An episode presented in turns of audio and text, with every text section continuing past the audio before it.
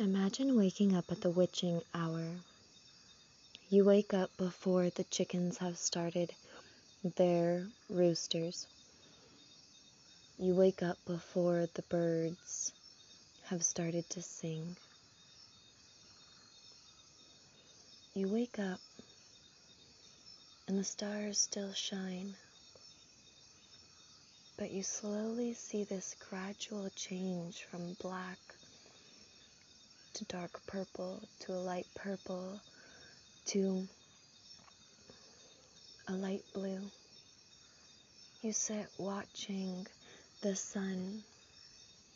You see and laugh with the sun,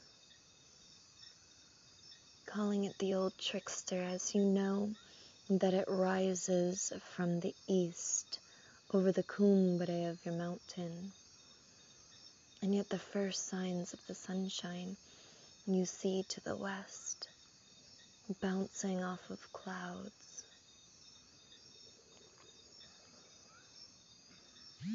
You watch this beautiful transition in colors and in sounds, and you feel how this level of transitions going through sound affects the vibration of your physical body you see how the transition of colors affects your mental body.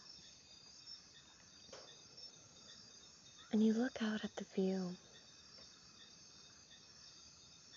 You see this magic as clouds dance and swirl, purifying water in its vapor dewdrops as it comes from the deep valley up the mountain, purifying through each dewdrop, through each rock, moss, tree, and flower that it touches on its way up to you in the top of the mountain.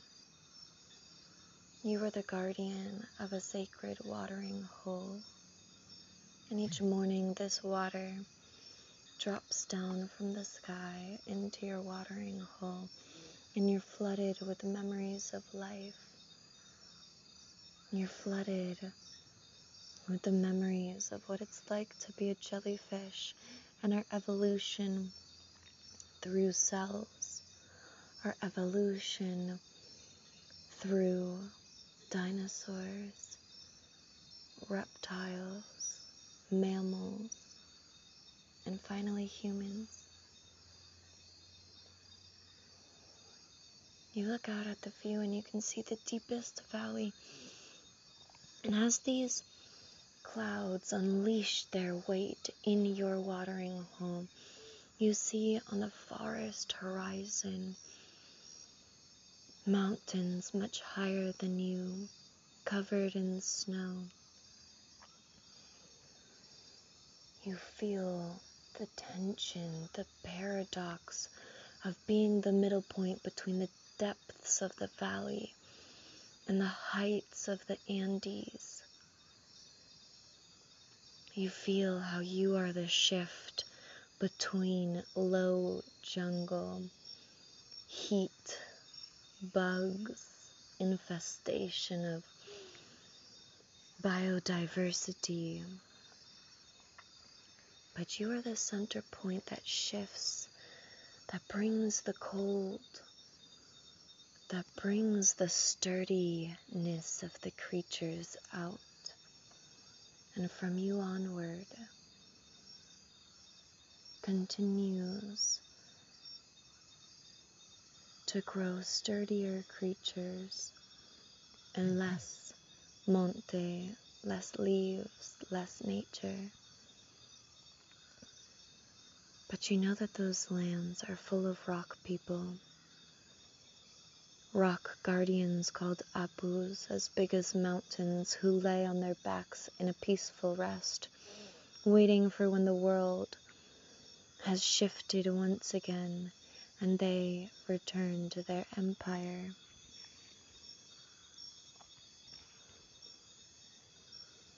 You sit through the transitions of this bewitching hour and you receive the lessons that these creatures have to tell you. You understand what the biorhythms are, what kind of weather you're going to have today.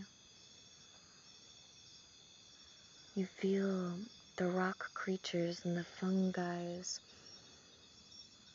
release their spores and speak to you through DMT, the spirit molecule that connects all language and life back to our original source. You feel the breeze pushing through all this transition, pushing and blowing away the remnants of yesterday. You continue to gaze out at your view, and there's a few straggling clouds down at the bottom of the valley.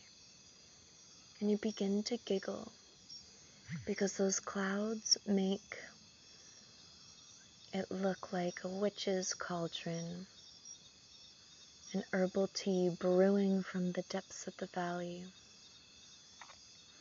Some last moment memories of people who are still stuck, not wanting to let go. And so you help and you spin the clouds in your mixing pot. And you allow those clouds to make their way up to you. You purify those memories and unstick those souls.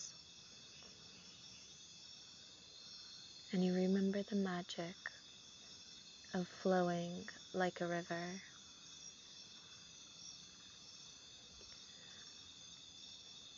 You understand that the magic of water has no container, not that of the quebradas, not that of lakes or oceans. For all that water gets stored in the sky. Maybe, just maybe, someone could argue that the only container big enough to fit water is ether, the atmosphere that keeps us in.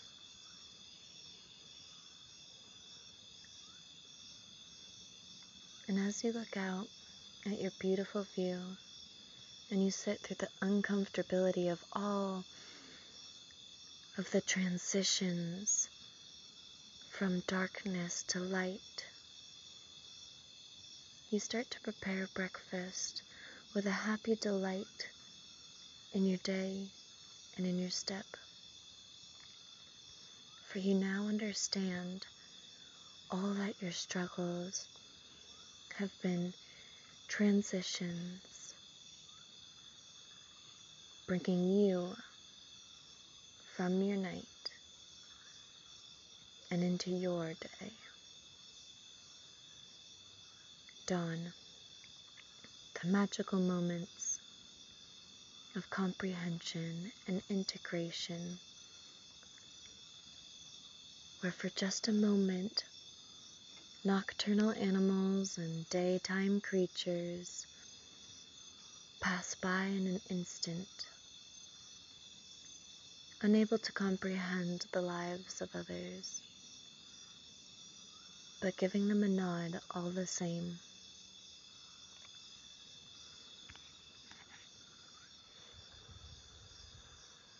Take these transitions. Don't analyze them. Feel them and give them back to the earth blow a kiss to the earth, sing, laugh, or shout, but share these inner processings with the world, for we are creatures of the earth.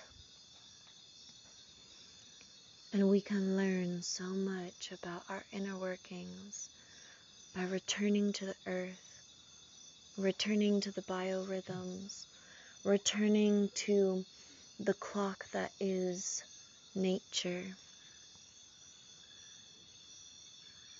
And then return back to your body, to your space.